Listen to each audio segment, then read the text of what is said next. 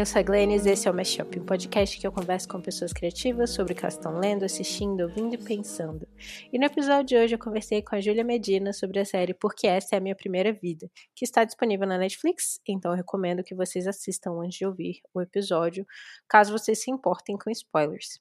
Mas antes de ir para o episódio, eu queria falar sobre outra coisa que eu tenho pensado nos últimos tempos, que se relaciona com um tema que eu trago de vez em quando no podcast, que é o tema de como tanto a identificação quanto a não identificação, quando você consome uma narrativa, uma obra de arte, são importantes, né? Tanto o fato de você se ver ali, quanto você não se ver ali, né?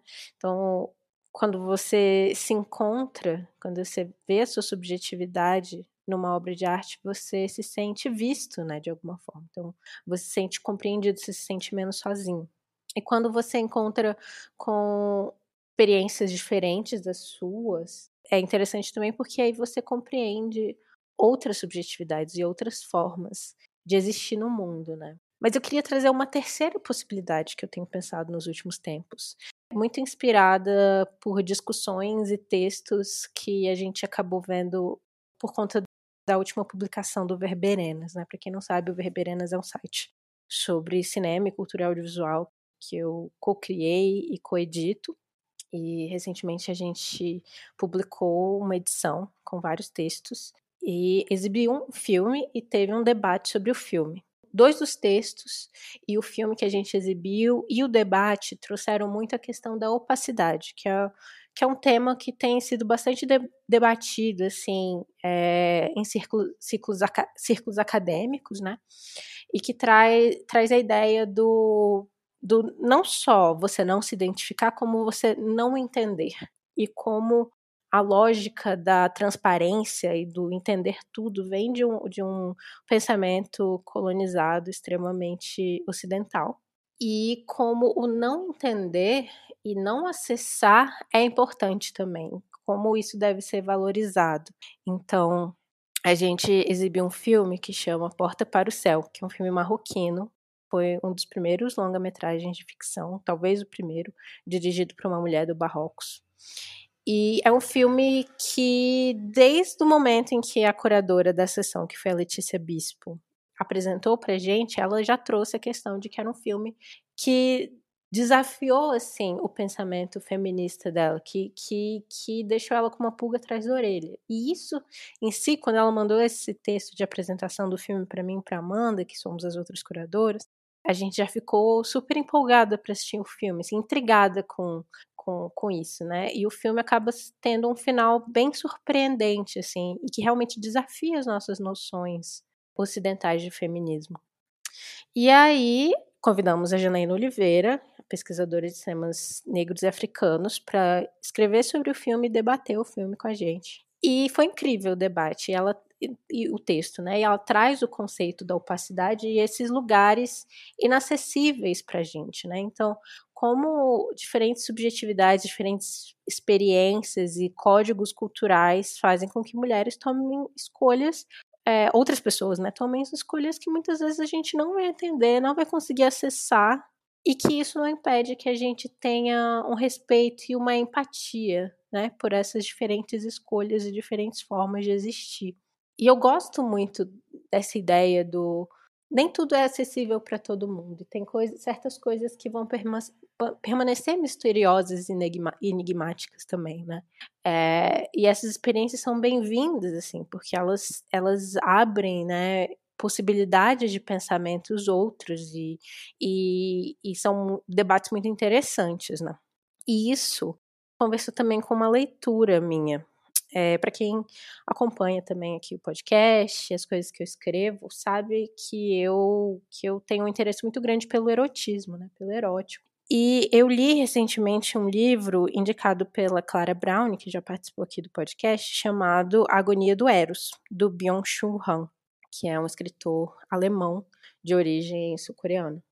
É, e ele trata de várias coisas, mas né, principalmente da morte do erotismo e como a morte do erotismo passa por um excesso do positivo, no sentido de que a gente procura coisas que se relacionam com a gente de forma apenas positiva. Então a gente procura coisas que são espelhos da nossa subjetividade, né? É uma busca narcísica, assim.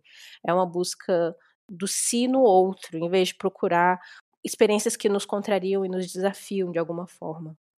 Então, eu vou ler dois trechinhos aqui do Agonia do Eros que eu achei muito legais. O Eros aplica-se em sentido enfático ao outro, que não pode ser abarcado pelo regime do eu. No inferno do igual, que vai igualando cada vez mais a sociedade atual, já não mais nos encontramos, portanto, com a experiência erótica. Essa experiência pressupõe a assimetria e a exterioridade do outro. Esse é o primeiro trecho, e o outro trecho é: Hoje vivemos numa sociedade que está se tornando cada vez mais narcisista. A libido é investida primordialmente na própria subjetividade. Esse livro é um, é um livro curtinho, ele tem 90 páginas e ele é bem pequenininho, assim. É, e ele foi porrada atrás de porrada, assim. E, e é isso, desafiando é, é, a ideia de que aquilo que nos desafia, que nos contraria, o, o negativo da gente, é, traz uma experiência mais erótica, né?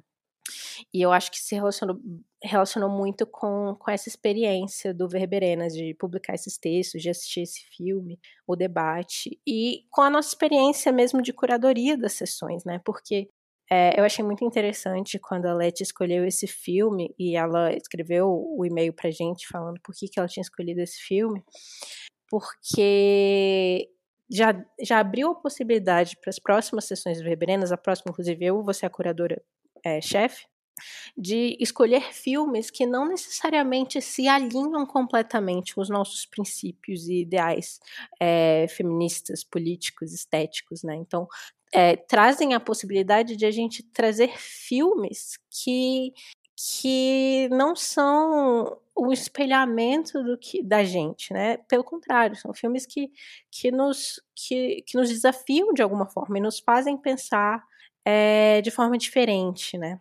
Então, são filmes que, que permitem um conflito. E eu acho que o conflito, que muitas vezes é visto de forma é, destrutiva, na verdade é, é um espaço muito mais fértil para construção, né, do que a mera concordância. Porque se duas pessoas simplesmente concordam, né, não tem muito o que acrescentar ali. Agora, com o conflito, com a discordância, é possível, a partir dos debates, trazer coisas muito mais é, é, muito mais interessantes para todos, né, no sentido de que é, vai acrescentar, né? Não vai permanecer ali na mesma coisa. E isso até me lembra um episódio aqui do podcast que eu tava muito nervosa quando eu fui gravar, que foi sobre que foi sobre Jojo Rabbit, que é um filme que eu não gostei e que a convidada, a, a Laura Altaide, tinha gostado. E o episódio, eu fui super nervosa, pensando, ai, a gente discordou, como é que vai ser e tal. E foi incrível, assim, porque a discordância, primeiro que o fato de ter um conflito não quer dizer que isso precise ser violento ou agressivo, né? Eu sou uma pessoa naturalmente não agressiva e não violenta, inclusive é algo que eu, na verdade, gostaria de trabalhar mais. Mas que a, que a nossa discordância trouxe. Eu acho que foi um episódio muito instigante, assim. Foi um debate que, que me deixou muito inspirada, assim, para pensar de formas diferentes da que eu, da que eu tô acostumada e sair um pouco do, meu, do lugar mais confortável em que eu me encontro, sabe? E eu acho que isso é um pouco também do que a crítica deve ser, né? Eu não acho que a crítica precisa ser desse lugar de estou falando algo e todos precisam ouvir e concordar comigo. Mas é, a gente está criando um espaço de debate, né? E construindo algo diferente a partir das obras. Enfim, eu acho que é isso. É, contraditoriamente, eu acho que esse episódio de hoje ficou bastante. É, eu e a, a Ju, média, a gente concordou bastante, mas aí traz outras, outras coisas interessantes também na concordância, né? Enfim, espero que vocês tenham gostado dessa, dessa reflexão inicial e que vocês curtam o episódio. Um beijo.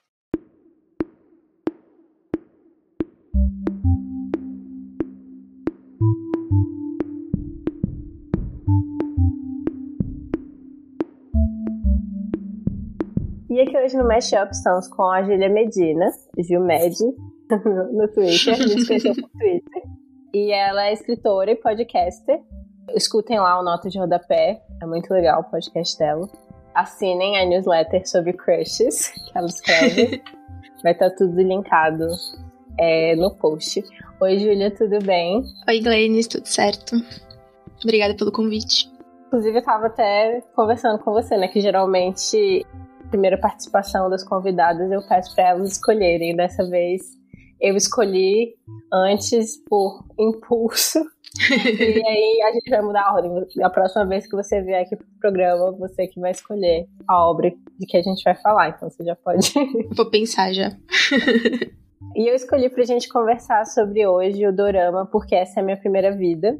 Eu vi que a Júlia estava assistindo e que ela tinha curtido o Dorama. E eu pensei, ah, eu acho que tem tudo a ver, assim a gente conversar sobre, porque assim, o que eu te acompanho pela internet, eu acho que você pensa muito questões sobre o amor mesmo, até a sua newsletter sobre crushes, uhum. e como eu acho que esse dorama é uma grande investigação sobre, sobre o amor e sobre, e sobre o casamento especificamente, eu achei que ia ser legal de conversar sobre ela com você. Não, é que esse dorama tem um dos meus, os meus clichês favoritos de romance, que é romance no transporte público. Ele é muito especial para mim.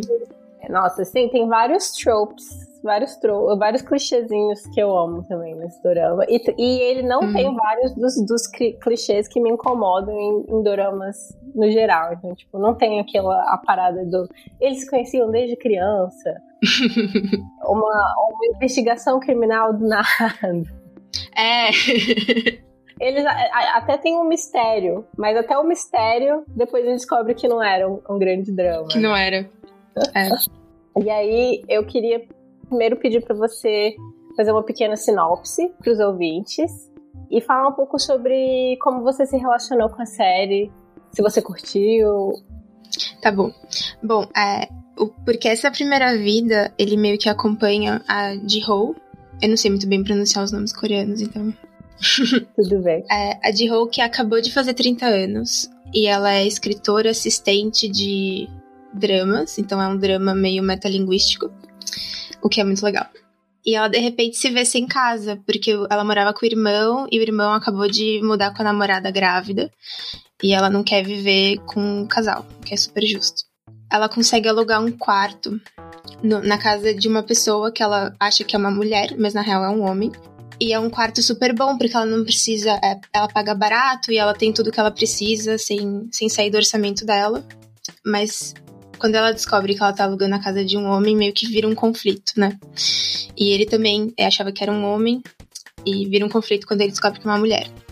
Mas aí eles decidem é, se casar pelo aluguel, porque ele precisa pagar o financiamento do apartamento e ela precisa de um quarto barato.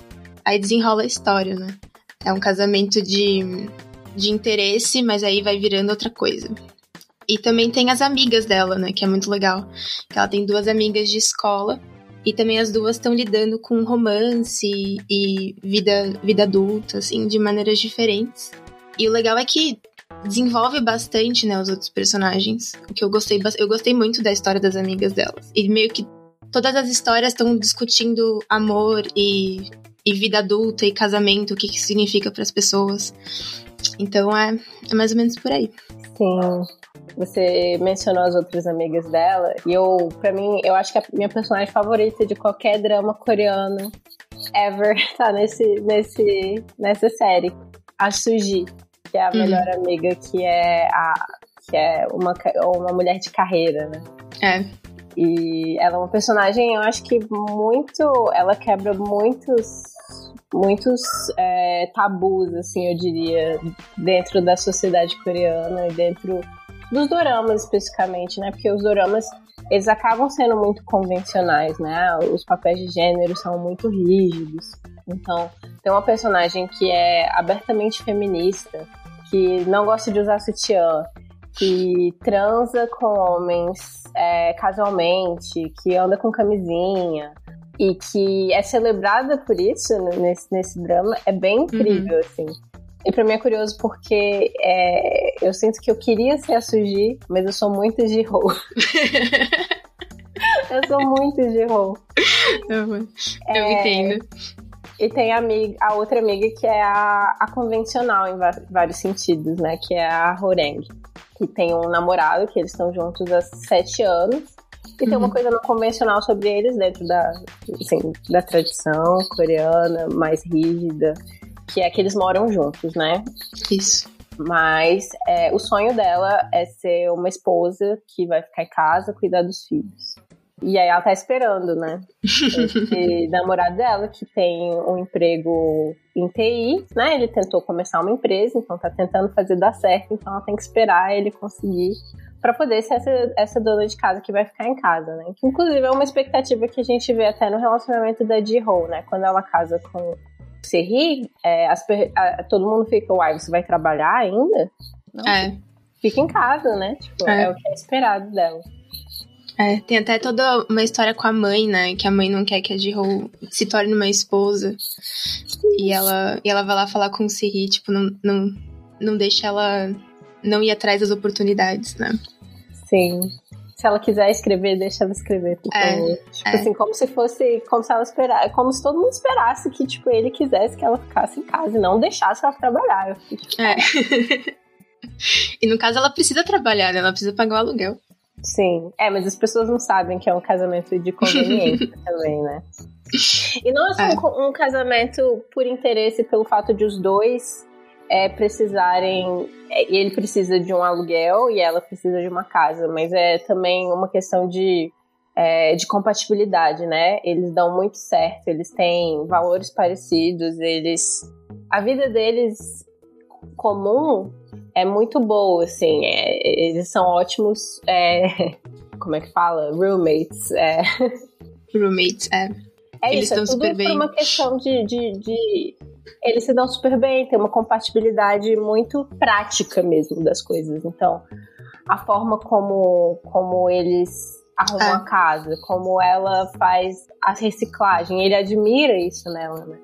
E, e aí começa tudo muito por um lado prático, por um viés prático, de tipo, tudo dá certo, por que, por que não casar, né? Então vamos casar, a gente não precisa ter um romance, não precisa é. ter amor. Não, ele fala que o casamento é isso, né? Tipo, é, é uma conveniência, é por dinheiro. E realmente, historicamente, é isso, né? O casamento. É. Para mulheres, principalmente, sempre é uma, uma decisão tomada por questões econômicas e, e sociais, não sentimentais. Então, Aí a, a, série elabora, né, sobre essas questões. É tipo uma, uma, eu sinto que é uma grande investigação sobre, sobre isso, sobre essas possibilidades de, de como tratar essas convenções sociais e como elas podem entrar no meio do sentimento entre as pessoas e, outra, e, e como diferentes pessoas veem o amor e o casamento de diferentes formas. Então, é muito interessante, de fato, que a gente tem um protagonista, mas as duas outras amigas dela são personagens completas e com suas próprias histórias. E isso é importante para complementar no sentido de vamos mostrar diferentes perspectivas sobre como o amor e como o casamento podem se dar, né? Sim, é, é interessante que no final é, a G-Ho decide quebrar o contrato, né? Porque, spoilers, né? porque ela começa a, a gostar do Siri, né? Ela, ela, eles se apaixonam e ela não consegue é, começar esse relacionamento já no casamento, né? Então, eles decidem se divorciar. E, e também tem a, a Horang, né? Que eles ter, ela termina com o namorado também. O namorado termina com ela. Porque eles estão em, momentos diferentes da vida. E ela tenta achar alguém para casar, mas não rola, né? Sim. Tem que ter. Pra ela não, não basta só o cara quer casar com ela. E a, acho que o mais surpreendente para mim foi o final da Suji, porque ela, eles estão, ele tá, ela tá conversando com o namorado dela, né? Sobre milha de, de viagem de avião. Tipo, ah, vamos casar, a gente divide as milhas, assim. É super. Por que não? A gente se gosta. Bora aí. E é, é eu, eu, acho é... muito boa essa cena, porque aí ele fala, mas é, você quer casar por conta disso? Só isso? E ela fala assim, milhas muito importantes pra mim. Eu passei muito tempo é. economizando essas milhas. Tipo, elas significam muito. E é tipo, eu fico pensando como dentro de, das narrativas, né? Uma coisa que pode parecer muito pequena pra, pra, pra gente, pra alguém, dentro do, da história pessoal da pessoa pode significar muito. Então, para ela significa muito as mídias e enfim, é, e é curioso também que acaba que todos os pedidos de casamento que são meio que feitos pelas mulheres, né? Ou todas elas pedem os, os caras em casamento uhum. em algum momento. Então, tipo, Nossa, pode crer. Eu não tinha percebido isso, mas é. Apesar, apesar de ela ser muito tradicional e ela ficar um tempão, boa parte da história dela, ela esperando o namorado dela pedir em casamento. Primeiro, é, é, ela tem que fazer ele entender que ela quer ser pedida em casamento sem ela ser desesperada. E aí é todo essa, é, essa, essa, essa, esse rolê pra ele, pra ele pedir ela em casamento. E aí depois eles terminam, porque não, não tá no momento certo. E aí quando eles voltam, ela pede ele em casamento já. então já tem. É algumas quebras de, de, de, expectativas, porque mesmo quando você quer, você quer viver uma vida mais tradicional, tipo, você tem que. É, é, isso, né? Tipo, eu acho que a série lida muito bem com essa questão do tipo, tá, você quer viver essa vida tradicional, mas essa vida tradicional também traz uma série de hipocrisias do tipo, você quer isso, mas você não pode demonstrar que você quer isso. Então, tipo, vamos pelo menos lidar com essa questão. Se você quer ter uma vida tradicional, pelo menos, tipo, vamos criar um, um, contexto em que você possa ser sincera sobre o que você quer, seus desejos e a vida que você quer levar com a pessoa que você escolheu. Sim. Apesar de ela querer é, casar e ter filho e, ficar, e ser dona de casa, tipo, não basta isso. É que nem você falou, é, depois que eles terminam, ela encontra um cara que tá pronto para casar, que que quer ela de várias formas. É, teve um, tem um determinado momento que o, o namorado dela, o namorado de 7 anos, pergunta: por que, que você quer casar comigo, né? E aí ela, e aí ela fala: porque é você. Né? Porque apesar de ela realmente querer casar, isso ser importante para ela, ela quer casar especificamente porque é com ele, porque eles construíram uma história juntos que faz sentido para ela estar com ele, né? Sim. Então, não basta o cara ser a pessoa certa, com o emprego certo, no momento certo, se, se ela não, não, não ama ele, basicamente. É, se ela não tá afim, né? Sim. É muito legal. Eu pensei muito no. Eu tava lendo, quando eu tava vendo esse dorama, eu tava lendo é, uns contos do Tolstói sobre casamento. E aí. Mas são outra. É, se esses são legais e românticos e fofos, o Tolstói é só tragédia e, e feminicídio, assim. Mas eu tava pensando muito sobre o tema. E, a, e quando a Suji pede em casamento o namorado dela, eu pensei muito nos meus pais. Porque é, eles casaram por também uma questão burocrática, assim. Minha mãe tava grávida e, tipo, ah, meu pai tinha plano de saúde, então vamos casar. E, e deu super certo, assim. Eu vejo como um casal que deu certo. E não teve toda essa esse preâmbulo, né? Tipo, não teve noivado, não teve uma cerimônia religiosa. E eu acho muito engraçado porque, tipo, eu, eu não fui criada dentro de um, de um, um casamento tradicional, assim, eu nunca vi o casamento como uma instituição, assim, eu fui descobrindo depois, com vivendo, né, crescendo. Então esse esse dorama foi muito surpreendente para mim, porque mesmo se fosse só o plot central da Jihyo e do Siri e o casamento, tipo, é, é um clichê que eu gosto, que já tô acostumado, mas ele vai muito além, né? Ele vai ele ele me surpreende assim, acho que minha relação com o dorama tá sempre sendo assim, tipo, tem o clichê que eu já que eu conheço e gosto, mas ele sempre todos os que eu vi assim sempre me surpreenderam de uma forma é, muito interessante, assim. E, e esse foi um deles. Sim, nessa, nesse clichê do casamento falso, né? A gente sempre espera que as pessoas vão se apaixonar de verdade, vai virar um casamento verdadeiro em algum momento, mesmo apesar é. de todos os. E o que acontece aqui é que a gente acha que eles vão terminar por conta de maus entendidos, né? Tipo, ela não sabe que, é, que ele gosta dela, então eles vão terminar por conta disso, é falta de comunicação. E no final, não, a gente descobre que ela sabia que ele estava apaixonado por, ele, por ela, e ela toma uma decisão consciente de terminar esse relacionamento, porque ela sabia que ela não queria que ele acontecesse daquela forma. É, o final me surpreendeu muito dela. Tipo, eu não tava. Eu zero esperava que ela fosse embora e fosse viajar. E, e ela tava tudo planejado, né? Tipo, vou voltar e vou estar pronta. Sim, eu acho que a gente acaba subestimando de Ho e as pessoas estão falando a série inteira. O irmão dela fala: a Jill é meio doida. Tipo, na hora que ela decide uma coisa, ela faz. Ela vai Porque ela parece ser tão amável, né? Tão, ela parece acomodar tanto as pessoas que é, é surpreendente às vezes quando ela toma decisões uhum. que são tipo individuais e são importantes para ela, assim. Mas é sempre muito ótimo, tipo. É. Uma coisa que o Siri fala até quando eles casam, né, pra mãe dela, tipo, você não precisa se preocupar com a, com a de Ho, porque ela toma as decisões pensando na felicidade dela, sabe?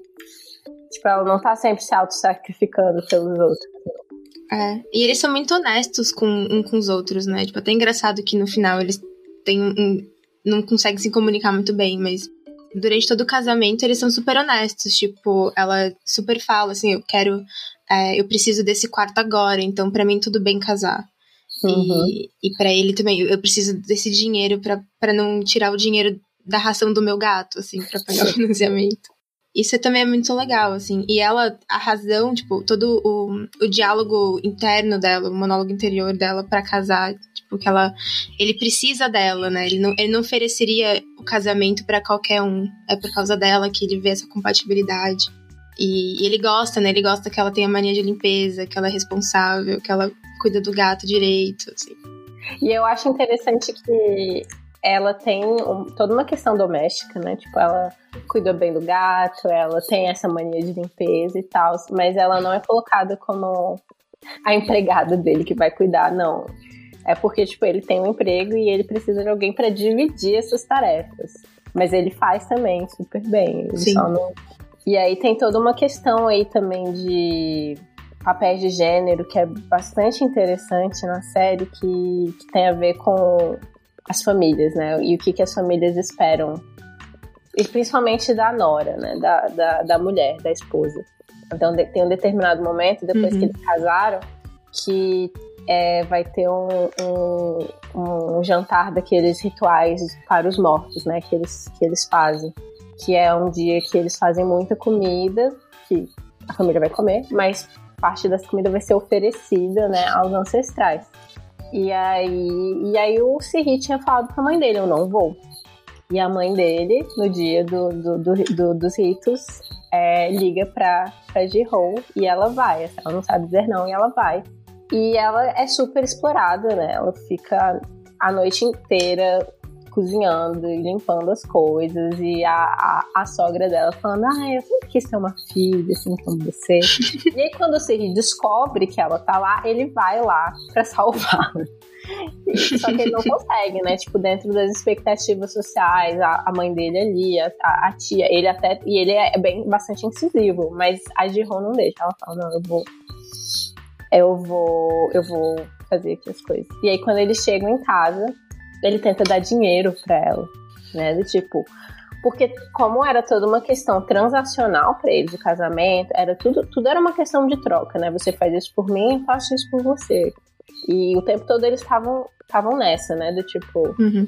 né, né, calculando de alguma forma como é possível a gente a gente fazer é, ter essa, essa relação transacional mesmo, né? E aí, esse é um dos momentos mais complicados, né? Que, que ela trabalha por muitas horas e ele e aí ele tenta pagá-la e ela fala, não. Eu fiz trabalho doméstico na sua família, então você vai fazer a mesma coisa com a minha família. Então, tipo, que é um trabalho emocional também, né? Do tipo, não é só lavar louça e fazer comida, porque tem toda uma expectativa ali dela como como Nora, né? Como, como ela deve se comportar, como, como falar com as pessoas. Então tem todo um trabalho emocional feito ali. Então ela fala, então você vai ter que fazer a mesma coisa. Ela fica muito puta quando ele oferece dinheiro, né? uhum. né? Então ela fala, não, então você vai ter que ir pra casa dos meus pais, que é no interior, eles vão ter um, festival de fazer quinte do, do inverno, e aí você vai participar. E seguir, né, que ele é uma pessoa ele deve ter alguma questão mental ali é, curiosa, eu não sei o que, que ele tem, mas ele, ele é bem. Ele, ele tem uma coisa meio extremamente focada e, e, e, metódico, né? E metódica, né? Ele fala, não. Então ele, ele marca, ela trabalhou por seis horas, então eu vou para lá, pro interior, ficar com ele trabalhar seis horas. E ela não pode ir no dia porque ela vai trabalhar. Ela tá trabalhando num café por meio período, né? E ela acha que ele não vai trabalhar. Ela acha que é. ele vai fazer só o trabalho emocional, de certa forma, que é, é. estar lá porque é, ela sabe que dentro da família dela, que é extremamente machista, patriarcal, as mulheres fazem o quinte e os homens ficam comendo e bebendo durante todo o ritual. Então ela pensa, ah, ele vai para lá, ele já vai estar tá fazendo isso por mim, já vale o, a, a, intenção, mas ele não vai trabalhar, porque eu não teria coragem de fazer ele trabalhar desse jeito. Só que o Siri, sendo Siri, ele chega e fala, não, eu tenho que pagar o que... Sim. E aí ele trabalha seis horas fazendo kimchi, que é um trabalho desgraçado. É muito, muito boa essa cena. É eu amo, eu amo esse episódio. É incrível esse episódio todo. É.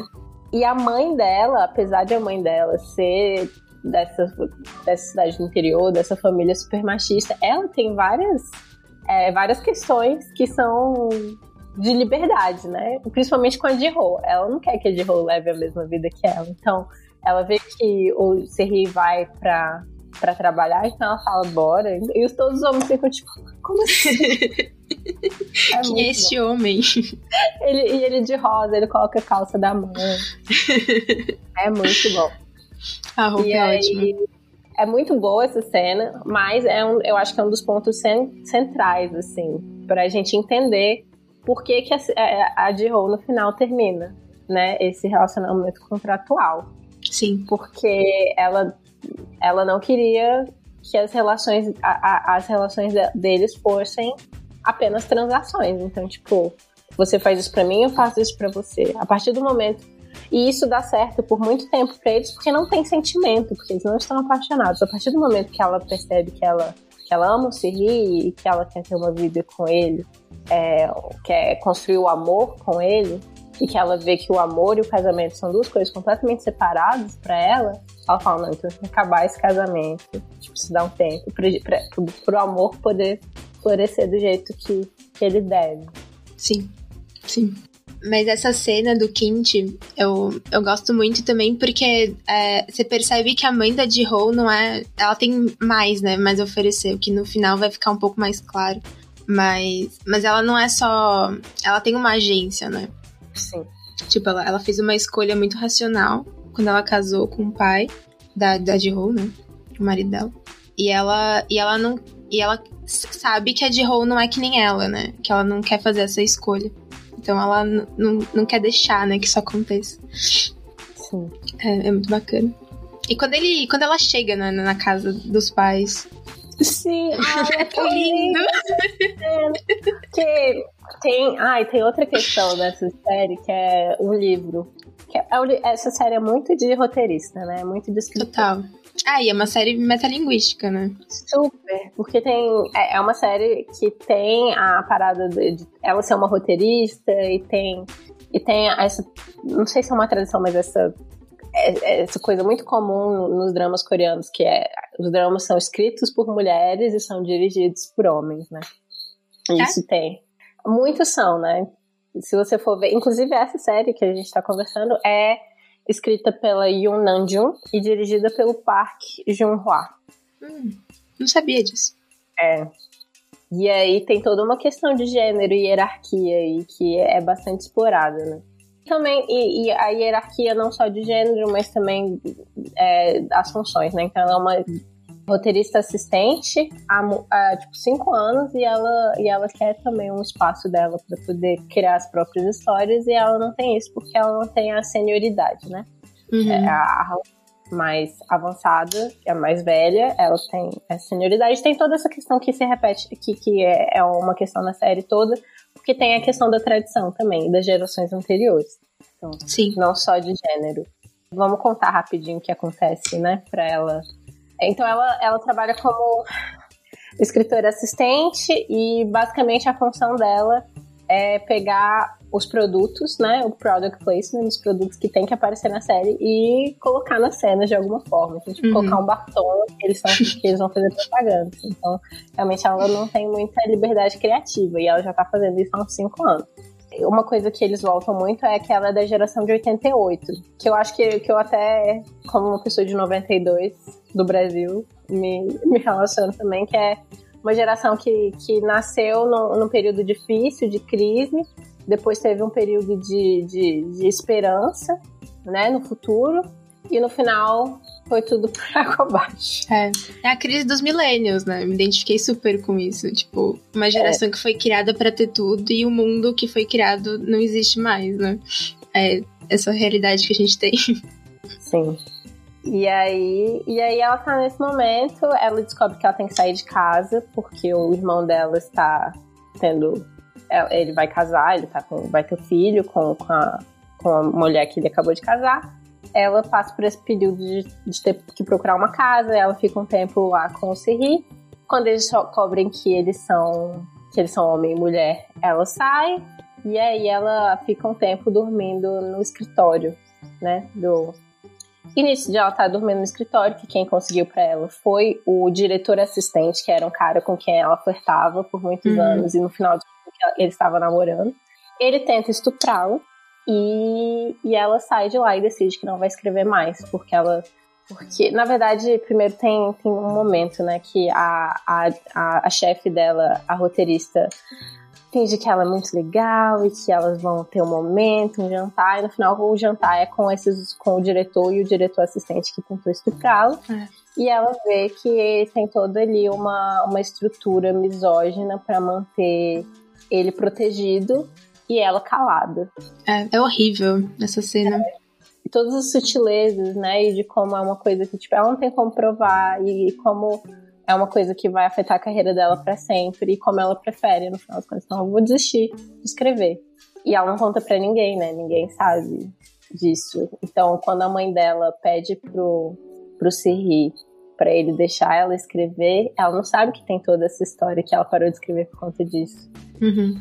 Então é muito, é muito essa cena da, do casamento que a mãe que a mãe faz pedido é bem, nossa.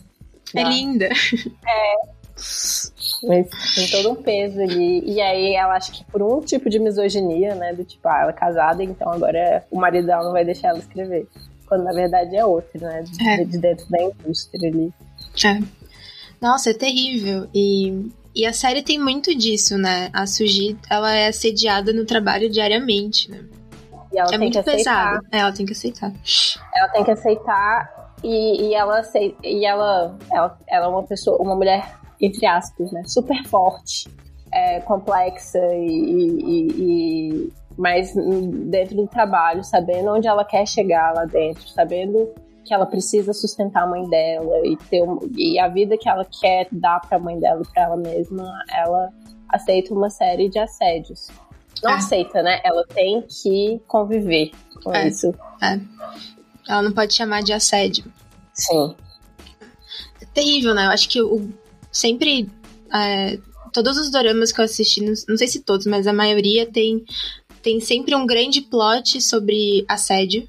Assédio no trabalho, assédio moral e sexual no trabalho. E sempre é, se, é, tem essa coisa do, do capitalismo que destrói, assim, né? Esse desespero. A Jiro tá sem casa, né? Ela não tem onde morar. E a Suji é tipo, diariamente assediada, assim. É, é muito pesado, se for pensar, e, tipo... são questões de sobrevivência mesmo, totalmente. Tipo, as duas precisam de, daquele dinheiro pra viver. É, literalmente. Tipo, de rota literalmente sem casa. Não tem onde dormir. É muito pesado. Eu acho que é, o mais interessante, eu acho, que podia ser um grande melodrama, assim, pesado e, e, e triste e, e terrível e, tipo, bem sei lá, mas não, né? Vira uma, uma comédia que é fofa, que é romântica. Acho que consegue sair disso muito bem. E não deixa de tratar desses problemas, né? Sim. A, a outra série que a gente já falou aqui, que eu acho que faz isso muito bem, em questões de assédio e de abuso no trabalho, é o Something in the Rain. Uhum, sim. Que eu acho super complexo também, e como Aqui eu acho que acaba que a solução. Eu acho que a solução dela de sair do trabalho e, tipo, de desistir dos sonhos dela é a mais realista no final do Total. Né? Não, total. Acaba que ela encontra né, essa produtora que é incrível e que decide ficar do lado dela e acredita no trabalho dela. Por sorte, ela tinha escrito um roteiro, né, antes de antes de parar de escrever, ela tinha escrito um roteiro original. E aí tem a questão metalinguística da série também, porque é uma série que, apesar de ter alguns dos clichês que a gente tá acostumado, tipo casamento falso, esse tipo de Uhum. coisa, tem vários clichês de dentro dos dramas coreanos. Por exemplo, o romance secreto de quando eles eram crianças. Na verdade, eles sempre se conheceram, na verdade, eles nunca tiveram nenhum outro amor. É o um único amor na sua vida que você pode ter. Não tem isso, não tem grandes dramas policiais, apesar de ter, tipo, algo que tá acontecendo na cidade, que é normal. É, não envolve nenhum deles de fato, tipo. É, é, falso, né? É. É tipo, é, é, é quase isso. Ah, a gente vai colocar agora um, um roteiro policial de crime. E no final é tipo, olha só, a gente colocou, mas não A gente colocou, se não. enganou. e é super rápido, né? Normalmente o, o, o, o drama policial acontece no final. Esse foi, tipo, no terceiro episódio já tem, tipo, esse cara tá, se, tá, tá sequestrando mulheres. Sim, e aí é uma série sobre uma, uma roteirista que, que escreve um roteiro, né, que é, que é super inovador, que não traz todos esses clichês, e a série também não traz esses clichês. É. E uma das coisas que eu gosto muito dessa série, além de ter personagens mulheres incríveis, principalmente a Suji, que é tipo o amor da minha vida, apesar de eu ser Ji-Ho, tem outra mulher incrível, que talvez seja ainda mais incrível que Suji se a gente visse um pouco mais dela, que é essa produtora, que é a ex-esposa do Siri. Que é uma das grandes revelações, né? Que é uma das grandes surpresas também, do tipo, um homem que já foi casado antes, que amou de verdade, e, tá, e, e pode ter outro romance, é permitido isso dentro É. da lógica dos anos. E a mulher não é uma escrota ex-esposa amargurada, não, ela É. é. incrível, linda, talentosa. Tipo, uma pessoa que você quer ser amiga. E a cena que ela aparece pela primeira vez rola tensão sexual Nossa! dela. com a Ji-Ho. Eu não tava entendendo o que tava acontecendo ali. Tipo, o quê? é Você- muito forte a tensão delas. É muito, é muito. E é num, num nível que, tipo, não, não fica nem no, no subtexto, né? Não, ela fala. depois ela fala. Eu, não- eu tô me sentindo excitada pelo toque de uma mulher. Eu, eu lembro da primeira vez que eu assisti esse dorama, eu fiquei tão chocada. Eu também, eu também. tipo, não dentro tipo, do que eu acho interessante. Eu vejo vários. Eu, eu sou obcecada por retrato de uma jovem chamas, mas eu digo, dentro do contexto de todos Uhum. os dramas coreanos que eu vi, era, foi tipo, como Quê? assim? Então, tipo, aí- e ao mesmo tempo que a gente tá falando, ah, essa série mostra várias formas de pensar o amor e o casamento, mas são todos dentro de relacionamentos heterossexuais. Então, tipo, é assim, é inovador dentro do que a gente conhece dos dramas coreanos, mas não tanto É. num contexto mais expandido, É. assim. Mas é, quando aparece a ex-esposa do Siri, é tipo. Eu acho que eu acho que eu, acho que eu pausei assim. Meu Deus, o que acabou de acontecer? É assim que vai terminar o drama. Ji-Ho, nossa ícone bissexual. Ai. Eu, Demais. eu, eu amo muito essa cena. E, e eu amo que ela é incrível. Eu amo que eles É. não tentaram ela numa, numa vadia amargurada. Ela é maravilhosa. É. Tem uma cena dela escalando, né? Tem uma cena dela escalando e a de Ho olhando. Meu Deus, que mulher é essa? e eu gosto muito também porque toda a construção, tipo, que ela vai descobrindo, né? Tipo, ah, essa é a mulher que quebrou o coração do Siri. E, e você vai achar que o Siri ainda tá lidando com isso, né? Que ele ainda tá. Ele ainda tá, não superou ainda esse grande amor. E no fim, ele não tá nem aí, né? Ele tá preocupado com a Dio. O que ele guardou mais desse, desse romance é, apesar de ele ter muito afeto pela. Esqueci o nome dela agora. É Yunmin. mim, é, é que quando eles terminaram, eles terminaram de uma forma muito ruim, assim. E aí tem toda a questão da família e de questões de gênero Uhum. e questões de classe também. Sim. E, e ela, nesse momento muito ruim de- do término deles, que foi muito doloroso pros dois, eles, ela escreveu uma mensagem pra ele falando que, que ele não podia ser feliz de novo, né? E, ela, e ele carregou aquelas palavras pra ele, assim, É. tipo.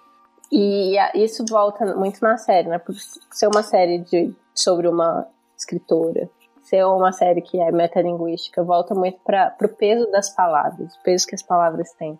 Então, tipo, é, as linguagens do amor, né? Eles têm as formas deles de demonstrar, mas as palavras são importantes, né? É, a, a precisa ouvir certas coisas do, do Siri, não só a demonstração, não só. Ela precisa saber, né? É. E aí ela, ele, ela tem isso com. Ela tem um, um, livro que ela gosta muito, do quarto 19, que é sobre uma mulher que é casada com, com um homem e ela, ela pede pra ter um, um quarto que, pra ela ficar sozinha. E aí ele cria esse quarto. Só que aí começa as crianças a entrar, todo mundo entrar e vira só mais um quarto. E aí ela começa a alugar um, um quarto num, num, num, hotel barato, só pra ficar lá sozinha. É. E aí, quando descobrem, ela fala que era porque ela tava tendo um caso. Ela prefere é. falar que ela tava tendo um caso do que explicar que ela precisava é. daquele espaço para ela. E aí eles ficam. E aí ela, a fica pirando nesse quarto, né? Nesse, nesse lugar que todo mundo tem que ter, que é esse espaço sagrado e reservado de, de solitude que você precisa. Mas ao mesmo tempo ela sente que tudo do, do, do Siri é esse quarto 19. Ela não consegue acessar ele de nenhuma forma, é, né? É. E eu, eu li, é um conto, né? Esse quarto 19. Eu li o conto. Ah. eu fiquei. Tipo, eu tava pensando, eu tava é, tendo essas piras com casamento, né? Eu, tipo, ah, vou ler. E é um conto da Doris Lessing. E é terrível, é muito triste. Tipo, no final, o, o marido descobre que ela tá alugando, né? E ele já supõe que é um caso. E aí, quando, ela, quando ele fala, é, ele fica tipo, ai, que bom que você também tem um caso, porque eu também tenho um caso. então, que bom que a gente tá na mesma página, assim. Nossa. E ele até propõe, por que, que a gente não faz, por que, que a gente não continua, assim, né? Cria esse, esse relacionamento a quatro pessoas. E ela perde, né? Tipo, já que ele sabe, já que ele acha que é um caso, ela, ela inventa. Não, sim, é um cara, dá um nome X pro cara. E, e ela não consegue continuar com a mentira, né? E no final ela, ela, ela comete suicídio dentro do quarto 19, assim. É muito triste. Então, depois que eu li, eu fiquei tipo, de roupa. Por que, que você tá pirando nesse livro? Não. não, que pira errado. Assim, ele me lembrou muito o conto. Eu não sei se você leu o livro da Carmen Maria Machado, o, o Corpo dela e Outras Farras. Não.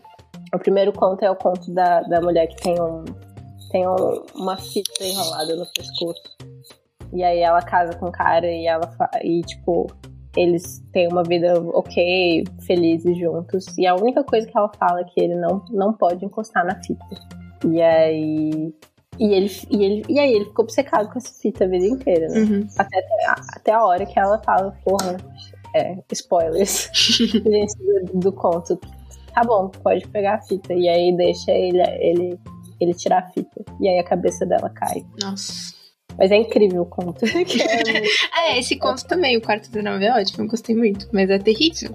Mas é isso, e, e, eu acho que tem muito uma experiência do feminino também, né? Do, esse, esse lugar privado não nos é permitido muitas vezes. É. E ao é. mesmo tempo só nos, nos deixam ficar no espaço privado, né? É. Não nos deixam entrar na vida pública. É.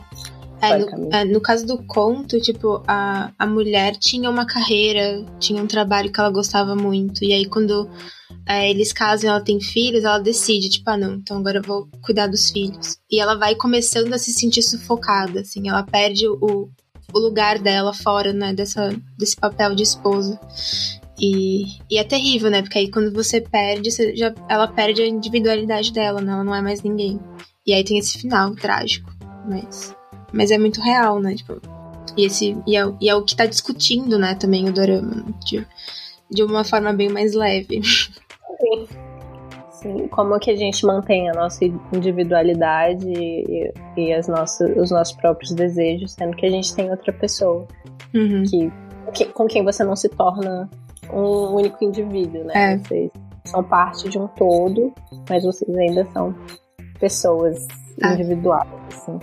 É. E, mas o Siri, ele acaba que tudo o quarto 19 dele é uma coisa que para ela ela não pode não ter acesso, porque o quarto 19 dele são basicamente emoções, uhum. né? demonstrar afeto, né?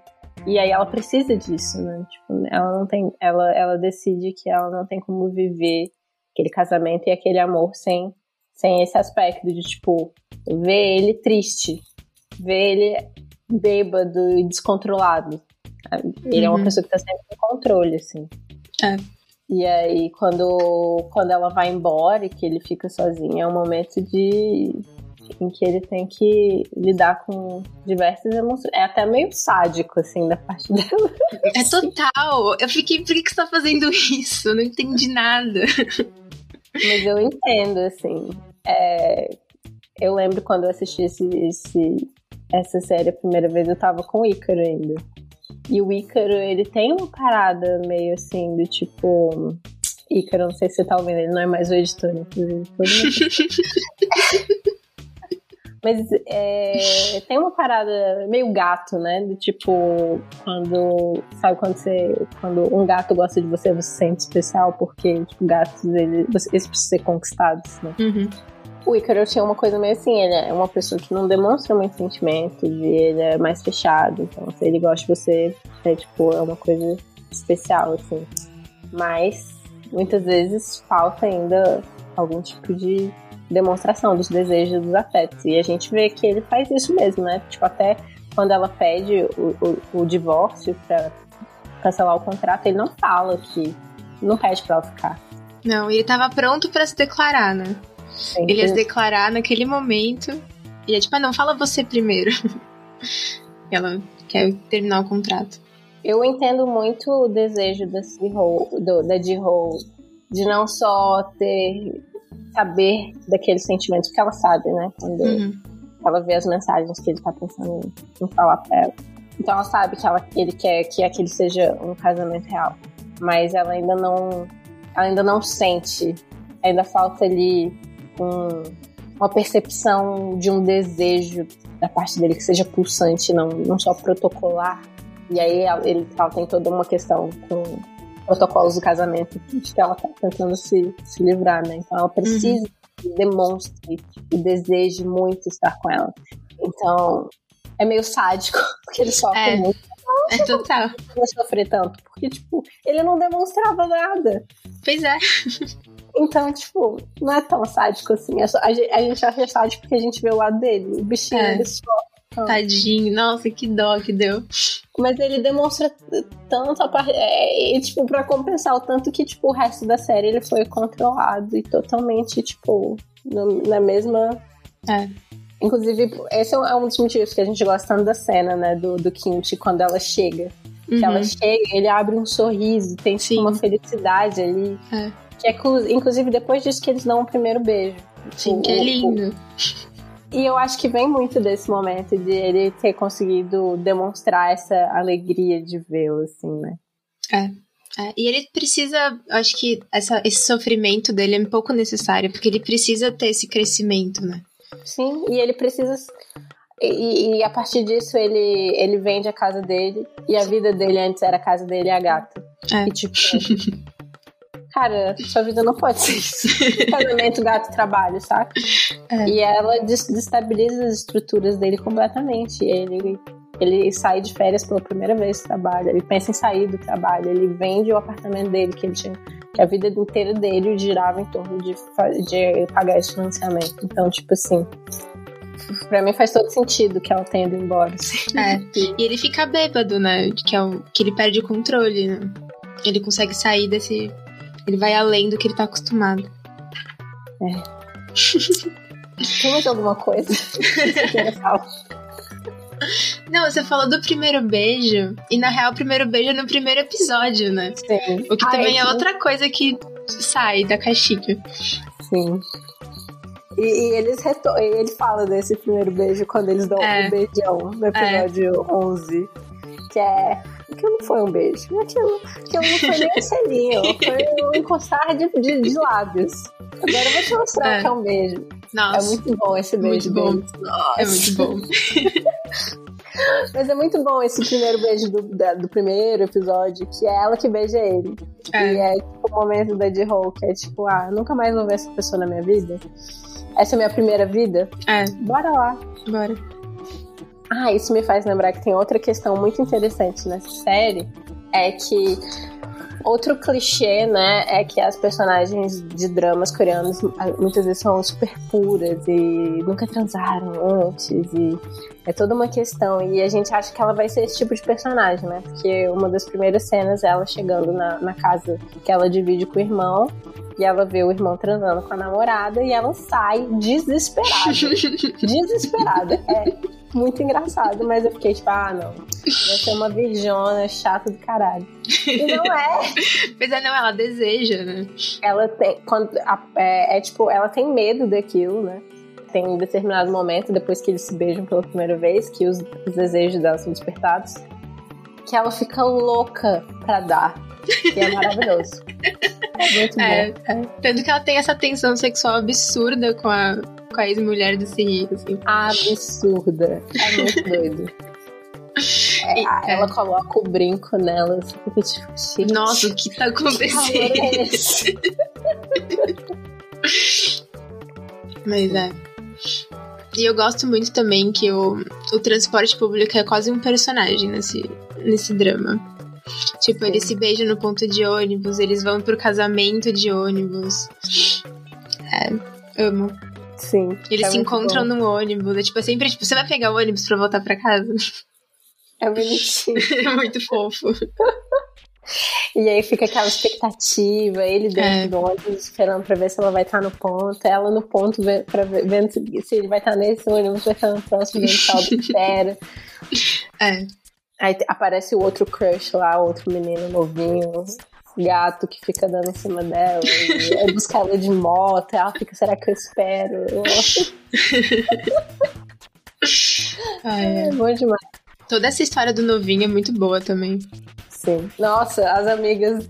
É muito engraçado o corte das amigas. Que cara abusado, não sei o quê. Aí corta pra elas, tipo, com as mãos, né?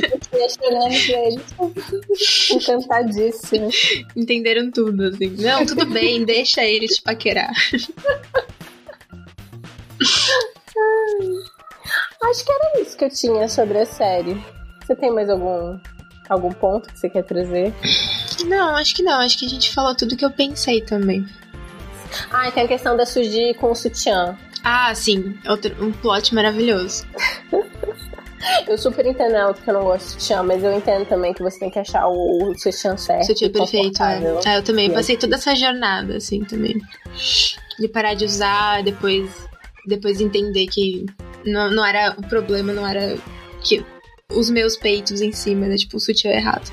Eu gosto muito que ela sai para virar. para criar essa empresa de sutiã sob medida, que não seja muito caro. Sim. É, foi, foi muito bonito, eu achei. Sim. Sem querer ser é, startupeiro. É. é, faz muito sentido, assim, é, ela, ela criar a própria empresa e, e sair daquele ambiente também de trabalho que ela tava. Uhum. Que era extremamente a mãe dela fala, tipo, o seu cabelo tá caindo, eu vejo você tomando remédio pra estresse, sabe? Tipo, não que ter sua própria empresa seja, não seja estressante também, né? Mas é, é. outro, outro rolê, assim. É, é. É, porque ela, ela precisava do dinheiro do emprego pra, pra poder pagar esse apartamento pra morar com a mãe. E a mãe, tipo, não, eu não sou a prioridade da sua vida. Faz a Sim. sua vida. É, eu gosto muito também da cena que, que a mãe dela fala, tipo. Isso que você tá fazendo. Eu acho que elas estão dormindo. Elas estão meio que dormindo, assim. Uhum. Eu acho que ela tá dormindo. E aí ela fala, tipo, você não, não é pra você fazer isso por mim, não é pra você tá, tipo, sacrificando sua vida pra comprar apartamento pra mim, porque se você não for feliz, eu não vou ser feliz. É. E eu sinto que é uma coisa que, tipo, os outros pais desse, os pais do Siri, por exemplo, eles não teriam essa mesma atitude, né? Tipo, é, inclusive é uma coisa que o Siri fala, os pais parece que ele, eles estão ali para viver é, as expectativas dele nos filhos. E aí a mãe da, da, da Suji não tem isso, né? Não precisa que a Suji faça as coisas por ela, só quer que as, as, a Suji seja feliz, isso vai deixar ela feliz. É bonito. Acho que é isso. Uhum. Então, tenho perguntas finais para fazer para você. Opa! Que você já conhece como ouvinte do programa. Que são o que, que você está lendo ou assistindo agora que você quer compartilhar. É, eu tô lendo um livro que eu tô gostando muito, que é, é escrito pelo Tommy Orange, que é um, um escritor nativo americano. Uhum. É o There, There, There? É, There, There. Que foi traduzido como Lá Não Existe Lá. Uhum. E é, eu tô curtindo muito porque é, tem toda essa, essa esses é, sobre nativos americanos, né? Sobre indígenas e e são é contado por diversas perspectivas diferentes, assim. O narrador vai mudando a cada capítulo e todos vão se encontrar nesse grande evento, é, o Pauau. E, e eu tô curtindo muito, assim. É um e, e, e o jeito de narrar, tipo, é muito específico para cada personagem, são muitos personagens, assim. Então eu tô achando bem interessante, tô gostando. É isso que eu tô, tô lendo. Eu tô vendo, assim, cair no mundinho BTS, né? Então. Quando eu não tô vendo dorama, eu tô vendo alguma coisa de BTS que é, tem um conteúdo infinito de coisas para ver. É. Eu acho que eu não vou dar conta desse universo, embora Nossa. Tiane e Clara estejam tentando. É, é, a Clara me puxou pra esse buraco, eu caí direitinho. tá do meu tamanho já. E a última pergunta é qual é a sua obra conforto? Um filme do Colinho, um livro do Colinho, um conto do Colinho? Hum... Que você revisita quando você tá precisando, assim? Não sei. Eu tenho várias coisas que é meio que do Colinho que eu revisito, mas eu acho que o que mais faz sentido hoje em dia, o que eu mais tenho pensado, assim, eu sempre, sempre quando eu tô, sei lá, numa crise, eu sempre acabo voltando ouvindo. Eu, eu ouço muito Bob Dylan, assim, que é um, é um, artista que eu cresci ouvindo e gostando, tipo. E. E aí eu ouço, tipo, ah, não, eu, eu me entendo, assim, sabe? Coloco meus dois pés no chão, assim. Mas uma coisa muito estranha que eu ando fazendo é quando, dado a nossa, da nossa realidade distópica no Brasil, é, eu, eu preciso sentir alguma coisa, tipo, que me faça feliz ser brasileira. então eu tô é. ouvindo muito o álbum de exílio do Caetano, assim, tem me dado muito. tá me acalentando, assim. Que é, que é estranho, porque não é um álbum muito feliz. Mas, mas essa vontade de, de ser brasileiro, assim, me, me dá um quentinho no coração. Então é isso que eu tô fazendo. A gente precisa alimentar, né? Porque tá... É. Não tá fácil. É, mas é isso. Tipo, eu tô sendo muito é, acalentada pelo BTS também. Sete meninos bonitos me fazendo rir. Tudo que precisamos. É, não preciso de mais nada. Ah, então é isso. Muito obrigada, Júlia. Se você quiser deixar onde as pessoas te encontram nas redes sociais, uhum. é, eu, eu tô no Twitter e no Instagram como arroba IamJumed. E a minha newsletter chama 9 out of 10 Paixões Make Me Cry. E eu tenho um site, né? Acho que é mais fácil, que é juliamedina.com.br e tá tudo lá. Massa. Então é isso. Muito obrigada. Obrigada pelo legal. convite. Foi ótimo.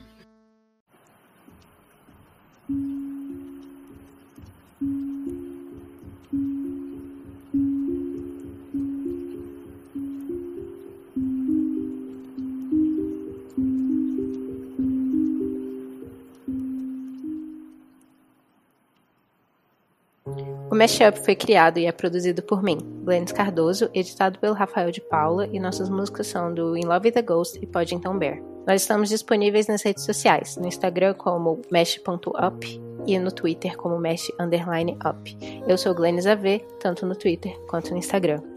Se você tiver como nos apoiar financeiramente, considere entrar no nosso picpay.me barra mashup. Nós temos planos a partir de um real e se você não tiver como, compartilhe com seus amigos, curta o podcast e espalhe por aí a palavra do mashup.